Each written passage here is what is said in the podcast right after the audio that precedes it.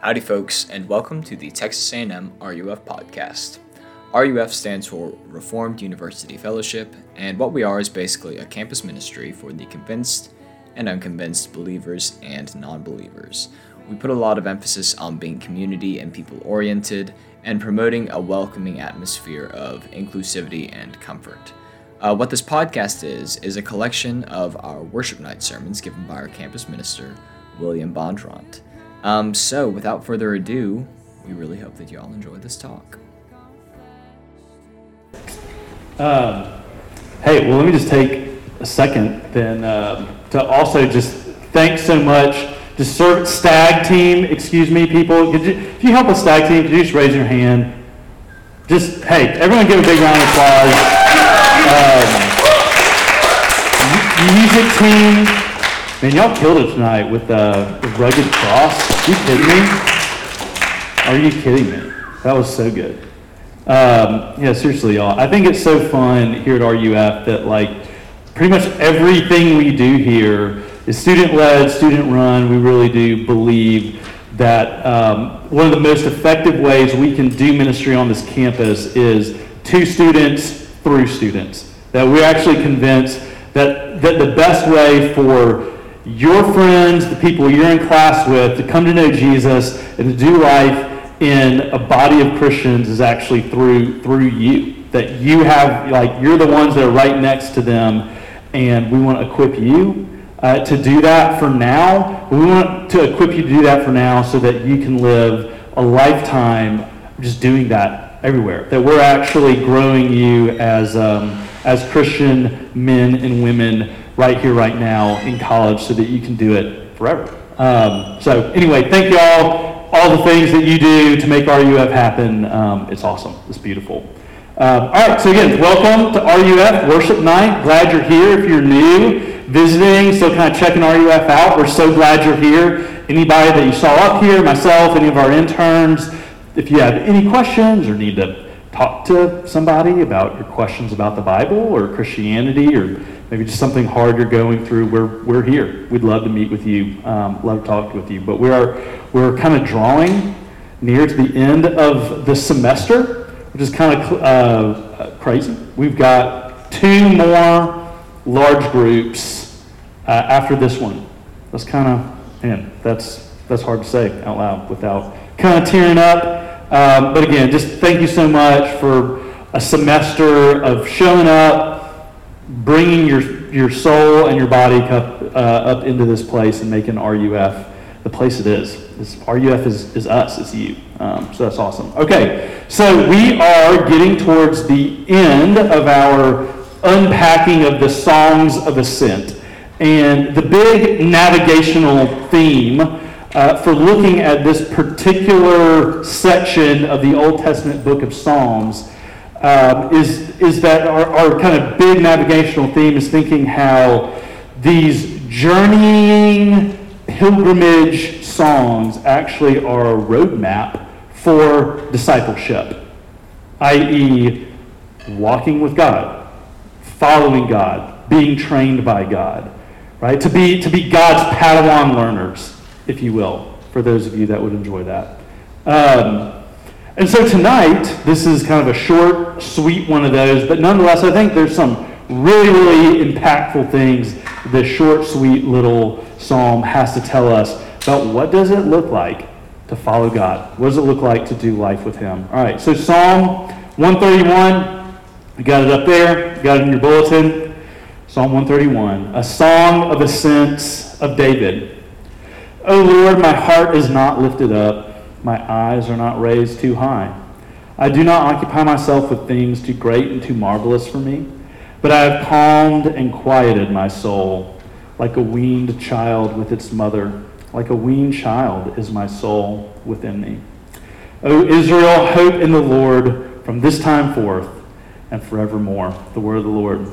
Um, Lord, as we come before you, um, we just pray that um, you would speak to us uh, here in your word. Um, that, and what I mean by that is not that like somehow uh, you know, something magical would happen and like the words we just read are going to like somehow become more impactful. This is your word. Your spirit is the author of it.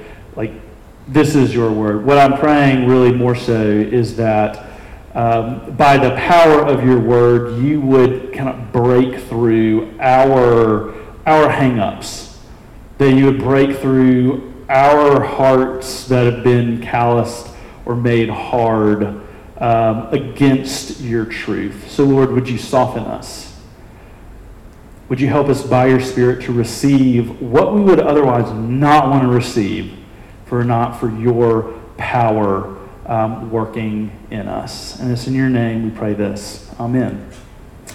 Um, ah, I meant to bring it out. I'll uh, maybe I'll bring it out at the end and show you what it looks like. But you've heard me reference a book a couple of times this semester called The Ruthless Elimination of Hurry by a guy named John Mark Comer. We've been doing a book club this semester on it. I know some of you just kind of been independently reading it. And uh, look, if you've, if you've been around RUF long enough, you'll know that uh, I I really try hard to not be the pastor guy that's just always kind of trying to like shovel books your way. Like read this, read this. Oh, you've got a problem? Like like, read this book. I really try not to do that because, like, you just can't read that much. Um, and so, you know, when, when I say, you gotta go read this book, like, I'm, I'm shooting my shot. Like, this is my one time semester, go read this book. It really is, um, it's, it's awesome. And the reason I think this book is so profound um, isn't because of this. It's not because Comer is going, you know, Americans, they're really busy, they're really anxious people. That feels yucky. No one likes that. And so here's a Christian book that I decided to write to meet this just very felt need uh, in the American church. Um, now, I think here's why his book is so profound and why it is a must read is because he's doing this with it. This is the main argument of it. He's going, hey, you know the eternal Son of God, like the second person of the Trinity, that when he stepped into human flesh and started walking around and talking to people and doing ministry, he started saying things like, hey, repent and believe, for the kingdom of God is at hand. It's here. And then when he started explaining that to people, he started to tell them that it um, looked like uh, looked like this. Hey, Come to me, all who labor and are heavy laden, and I will give you rest. Take my yoke upon you, learn from me, for I am gentle and lowly in heart, and you will find rest for your souls. For my yoke is easy and my burden is light. And he said stuff like, hey, don't be anxious. Tomorrow will be anxious for itself. Like God knows how to give the plant, make the plants pretty. He knows how to feed birds and wild animals. He loves you way more than he loves those things. Um, rest. And then as he lived his life, Jesus just lived this slow, intentionally paced way of life where he would work, right? He was a professional itinerant preacher who's going around preaching to people. So he did his work and then he knew how to stop and just be with people. Just kind of do nothing and be still with his Father. Um, Jesus was not in a rush, he wasn't in a hurry. And he says what it looks like to follow and live with him is to be yoked to that same kind of lightness and rest. But, right, but, what's the reality of our lives? Rush, rush, rush, hurry, hurry, hurry, right? Tyranny of the urgent. I must meet everybody's expectations. I must be successful according to the standards of the world, make lots of money, be on grind. And Comer's argument of the book is, I think it's so hard hitting, it's so profound, because it's just asking the question hey, if, if who Jesus is and what it looks like to be with him and follow him is this lifestyle of like rest and stillness and slow pace. But our hearts are so set on rush, hurry, busy. What might be true is that we're actually worshiping somebody and something other than the God of Abraham, Isaac, and Jacob. Right? Maybe we're not following Jesus at all. And so it's like, that's why I think this book is so profound, because it is a gut check. And he is like taking American busy Christianity like behind a tool shed and just wearing it out. Um, and you know, I think the psalm tonight is presenting that the same kind of vision of what a disciple's life in Jesus actually looks like. Um, so, what is it? What's the stance? What's the stance of the disciple in this psalm? Two things tonight that discipleship is simple, discipleship is still. It's simple and it's still. So, first, simple. Uh, verse 1 there. O Lord, my heart is not lifted up, my eyes are not raised too high. I do not occupy myself with things too great and too marvelous for me.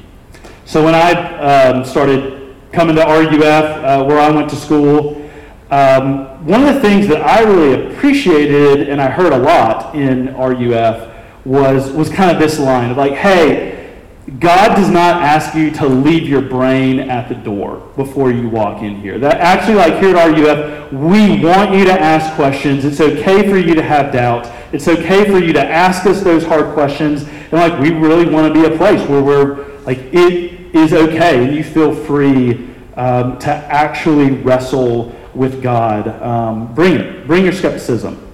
Bible's not afraid of, of it. God's not afraid of it. Come on. And yeah, I think that's true of RUF here. At least that's certainly one of the things that we're aspiring to be as a community. Um, and like as I read those first kind of verses, like I, I don't occupy myself with too, things too high for me. It that might feel like, and when I say like, hey, we want discipleship to be simple, it might feel to you like we're saying discipleship is about being stupid and just willingly naive and just, hey, let's just go along uncritically with whatever the religious people say. Um, that, that's not. That's not what the psalm's saying. That's not what I'm saying. Here's what the psalm is saying with that. Being one who journeys with God is to be one who is authentically humble, authentically just aware of reality. Um, theologian Derek Kidner, he explains verse 1 like this. He says, The sin rejected in the first couple of lines is, uh, is the sin of pride, while the sin of the second is presumption. By the first of these, one undervalues other people unless they seem worth cultivating, in other words, like using them. And by the second, one overestimates and overreaches oneself. Okay, so think about uh, Thanos from the Avengers movie. Evil, horrible, genocidal monster. But where was his heart originally?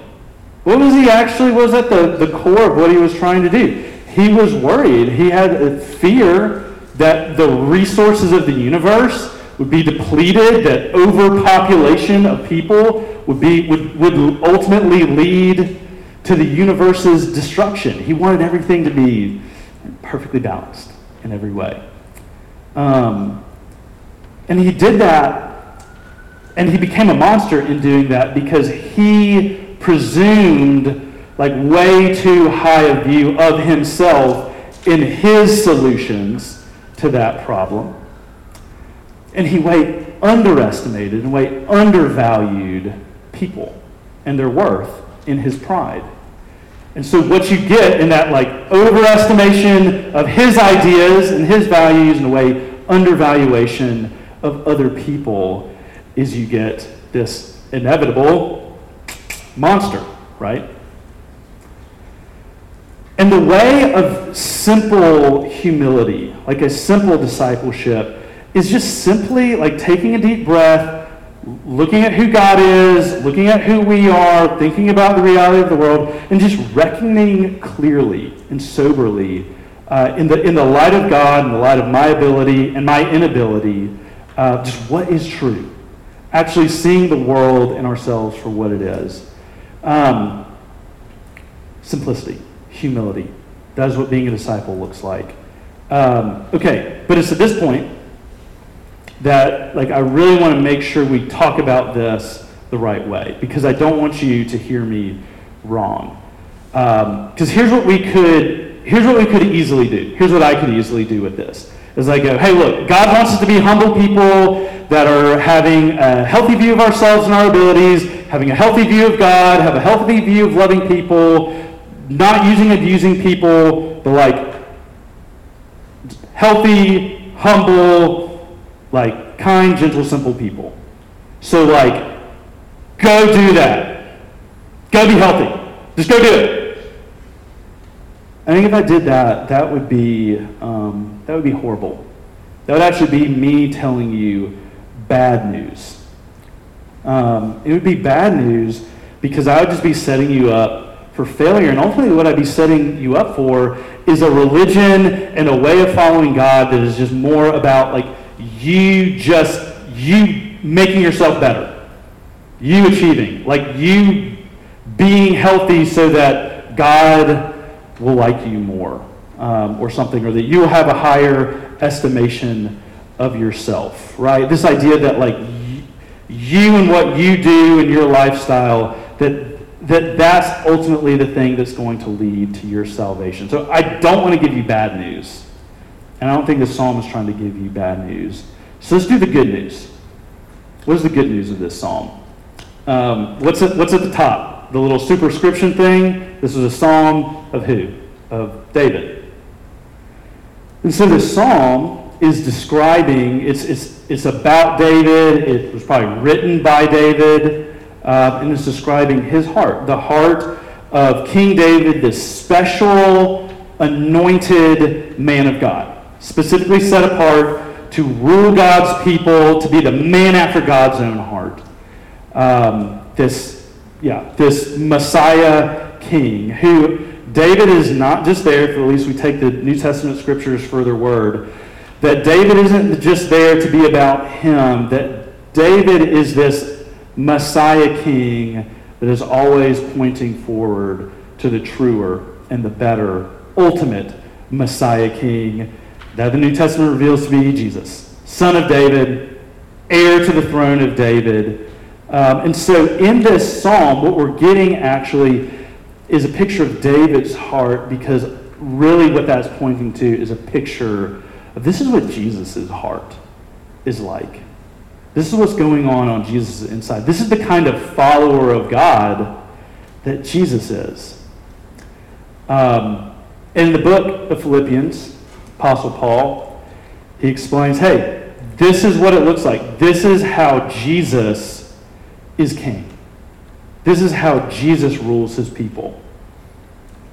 Paul says this. He says, Who, Jesus, though he was in the form of God, which means, that sounds goofy, it just means like, though he was God, did not count equality with God a thing to be grasped. And what that means, like something to be clung onto. Like, I'm, I'm not going to let go of like being counted totally equal of all the glory and honor of God. Jesus said, I can take both my hands off that thing. But emptied himself by taking the form of a servant, being born in the likeness of men, and being found in human form, he humbled himself by becoming obedient to the point of death, even death on a cross. Because he did that, therefore, God has highly exalted him and bestowed on him the name that is above every name, so that the name of Jesus every knee should bow in heaven and on earth and under the earth, and every tongue confess that Jesus Christ is Lord, that he's King, to the glory of God the Father. Right? Jesus rules. Jesus is the king by humility, by being simple, by following God simply and humbly where he wants to go. Okay, so here, here's what I'm, I'm trying to get at. Here's how this is good news. Are you prideful? Me too. Is it really hard for you to give other people the benefit of the doubt, to trust them? Is it really hard to not just use people as means to your selfish ends? Me too. Do you live life like the universe revolves around you? And when it feels like it doesn't, it ruins your day. Do you just pulverize yourself on the insides when you kind of prove yourself to be not as smart or not as competent as you think you should be? Um, and do you think you are God's gift to earth when you actually, when you do pull off competency um, really well? Me too. And you know what God does with people like us? Who just, we have our eyes and our hearts lifted up way too high uh, for people like us that occupy the stratosphere in our estimation of ourselves. What he does with us is he sends a suffering servant king who humbles himself, who obeys his father, who loves, who is entirely unselfish, who's just a simple follower of God.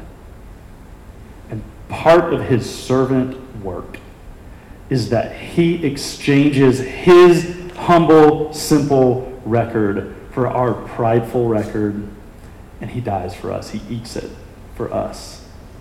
And we get to be counted before God as if we have Jesus' heart. So when you when you look at the simple heart stance of this psalm, the response shouldn't be like, okay, get humble. Go. The response is, wow, this is who Jesus is. This is who Jesus is for me. This is the heart he had that I get to have counted as if it was my heart. And that's how Jesus served me and saved me. And it's actually there that, like, when you see that the humility of Jesus just gets to get draped on you and counted to you for free, that's where it, like, catches like a contagion on our insides. And we start to then see, like, man, pride is gross. And just like white knuckling our busy schedules is a pretty ridiculous way to live life in the freedom of like who I just get declared to be. Because Jesus loves me. Right? Being a simple disciple starts with seeing that salvation is actually pretty simple itself. It's a kind God who serves prideful people that don't appreciate his love. And he does? He just loves even deeper into that.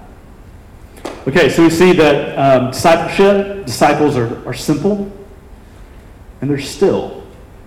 Verse 2 But I have calmed and quieted my soul like a weaned child with its mother. Like a weaned child is my soul within me. Um, so, never like try to be more earthy than the Bible, but we certainly don't want to be less earthy than the Bible. Um, the psalm gives us this little illustration, this metaphor of what uh, the psalmist's soul feels like. It, his insides feel like a small child that, like, no longer has to nurse from its um, from its mother anymore. Um, and I've gotten that might not really mean much to a lot of you, but I've gotten to bear witness to my wife Catherine, um, nurse, and then wean from nursing three children that's actually like a huge phase when you get there in parenthood because your child goes from needing to nurse you know, every three hours or maybe even, even more frequently when they're younger. Um, and like whatever picture you have in your head of what just like a calm, poised person is, like a hungry baby is the complete opposite of, of whatever that picture is in your head. Um, right? They're needy. And they don't know any other way to communicate other than just like screaming at the people around them. So there's just zero chill when it comes to a, a nursing hungry baby. But see, when you kind of hit that phase of they're eating solid food and their like stomachs are just filled up a little bit more and um, you know, they're, they're able to come off nursing altogether. There's just longer periods of time of them just being content and being full. And it's, it's, just, a, it's just a different phase in having a child that it's just less demanding. They are less demanding. And I think that's just, that's a neat litmus test for us as we ask the question, hey, what are our insides? What are our insides feeding on? Because if our insides are actually set on immaturity, then our insides are just going to be like this chaotic, screaming child. If our insides are always going, hey, what do other people think about me? Or if our insides are like, hey, what level of academic performance do I need to achieve um, for me to declare myself successful in my eyes? Or maybe even for just like some amorphous world out there to be like, you know, applaud me, even though it doesn't even really exist. Um, but in my mind, it's like, what do I have to do to be elite?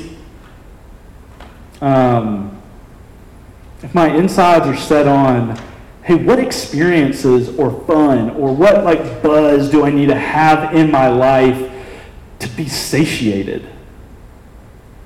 Then what is going to pour out of our insides and out into our life is just going to be this immature, me monster that can't rest, is annoying at best, and destructive at worst to the people around us.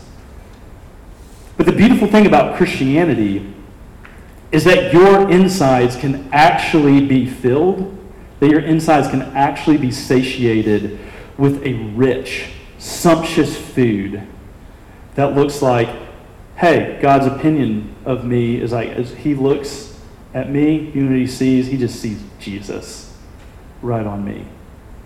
His attitude to me, his declaration over me is beloved, love, friend, um, because he is dealing with us through the lens of Jesus. Right?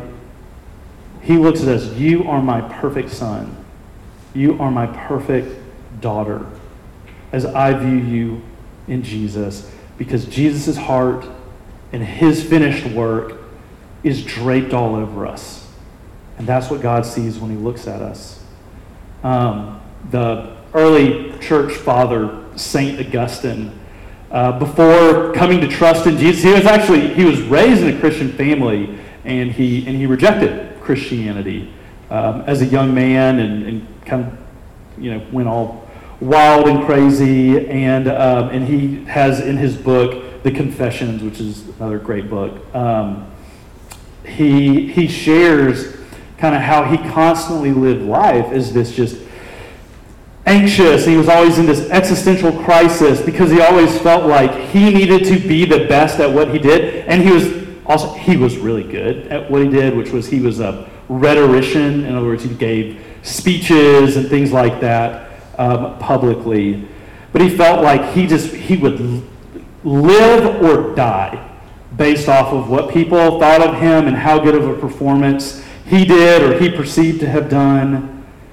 Um, and he's like he said, it is awful. It is awful. He hated his life. And he was actually really good at what he did. But when he came to the end of his rope and he actually came and re-embraced Christ and came to rest in the unmerited love of God. Uh, he has one of the one of the famous lines in church history. He said this. He says, "My heart, our hearts are restless until it finds its rest in you, God." There's a resting place in God, and so you tell me um, if this is something you wrestle, wrestle with or not. Um, and this, this is something for you to wrestle with. What is the right response to grace? Because just activity churn and just consume, consume, consume, like, that ain't it. Um, what if we tried some of these things on? You know, maybe before you do anything in your day, just sit in a quiet place away from your phone, away from Netflix, away from social media, away from distraction, and just be still. And just be quiet in your heart. Just sit there for 30 minutes. Right? Or maybe if you like need to be a little more active, go on a walk outside and like do it without headphones in your ears. Just walk around and just let you know background noise of birds chirping and the wind blowing through the trees. Just let God's creation kind of blow in and out um, of your soul. um, you know, in our, our Ruthless Elimination of Hurry book club, uh, I've, I've kind of joked around a little bit. Like, is the author saying that we just basically, as Christians, need to become just these meditative, Shaolin monk kind of Christians where we just all need to go contemplate under a waterfall every day or something? And I think the answer is actually, yeah, kind of. We do. I think we need to um, rediscover some of those more quiet, slow, still, contemplative ways of being. And why do I say that? Because to follow Jesus is to follow him at his pace, in his cadence, in his way of rest. Right? The right response to grace is receiving it, of letting it hit us to rest in it, to fall back into it, if you will. Right? We might just have to like move at the speed of simple and humble and pared down and quiet and still. We might have to move at that speed so that we can be going the speed of Jesus, so that we can be going the speed of rest and of grace right? Because it's still and it's quiet and it's at that speed. I think Jesus and his grace and what he has to declare over us can actually catch up to us, as it were. So, would you consider this an invitation? Right? To stop, to be still, stop being active, stop the churn, and take those spaces and places in your life where you can actually let Jesus catch up to you at his speed and let that, see how that orients and pours into your life. Um, because it might just feel like his grace. Um, so consider that an invitation. Let's pray. Lord Jesus, um, I thank you that even as I sit here and I commend to students hey, we as disciples really need to think through how our activity or the structures in our lives are, are actually maybe a crowbar between us and you. Um, that there's not just like neutral living in this world. There is, um, right, there is you, your Holy Spirit, that is pulling us, that is drawing us. And there are evil spiritual forces. There is our own flesh um, there is the world that wants to separate us from you. And maybe one of the best ways it can do that is by, um, by instilling in us pride, instilling in us busy, busy, busy, churn, churn, churn. How can I be awesome? Rush, rush, rush. So, Lord, would you help us to be like the psalmist?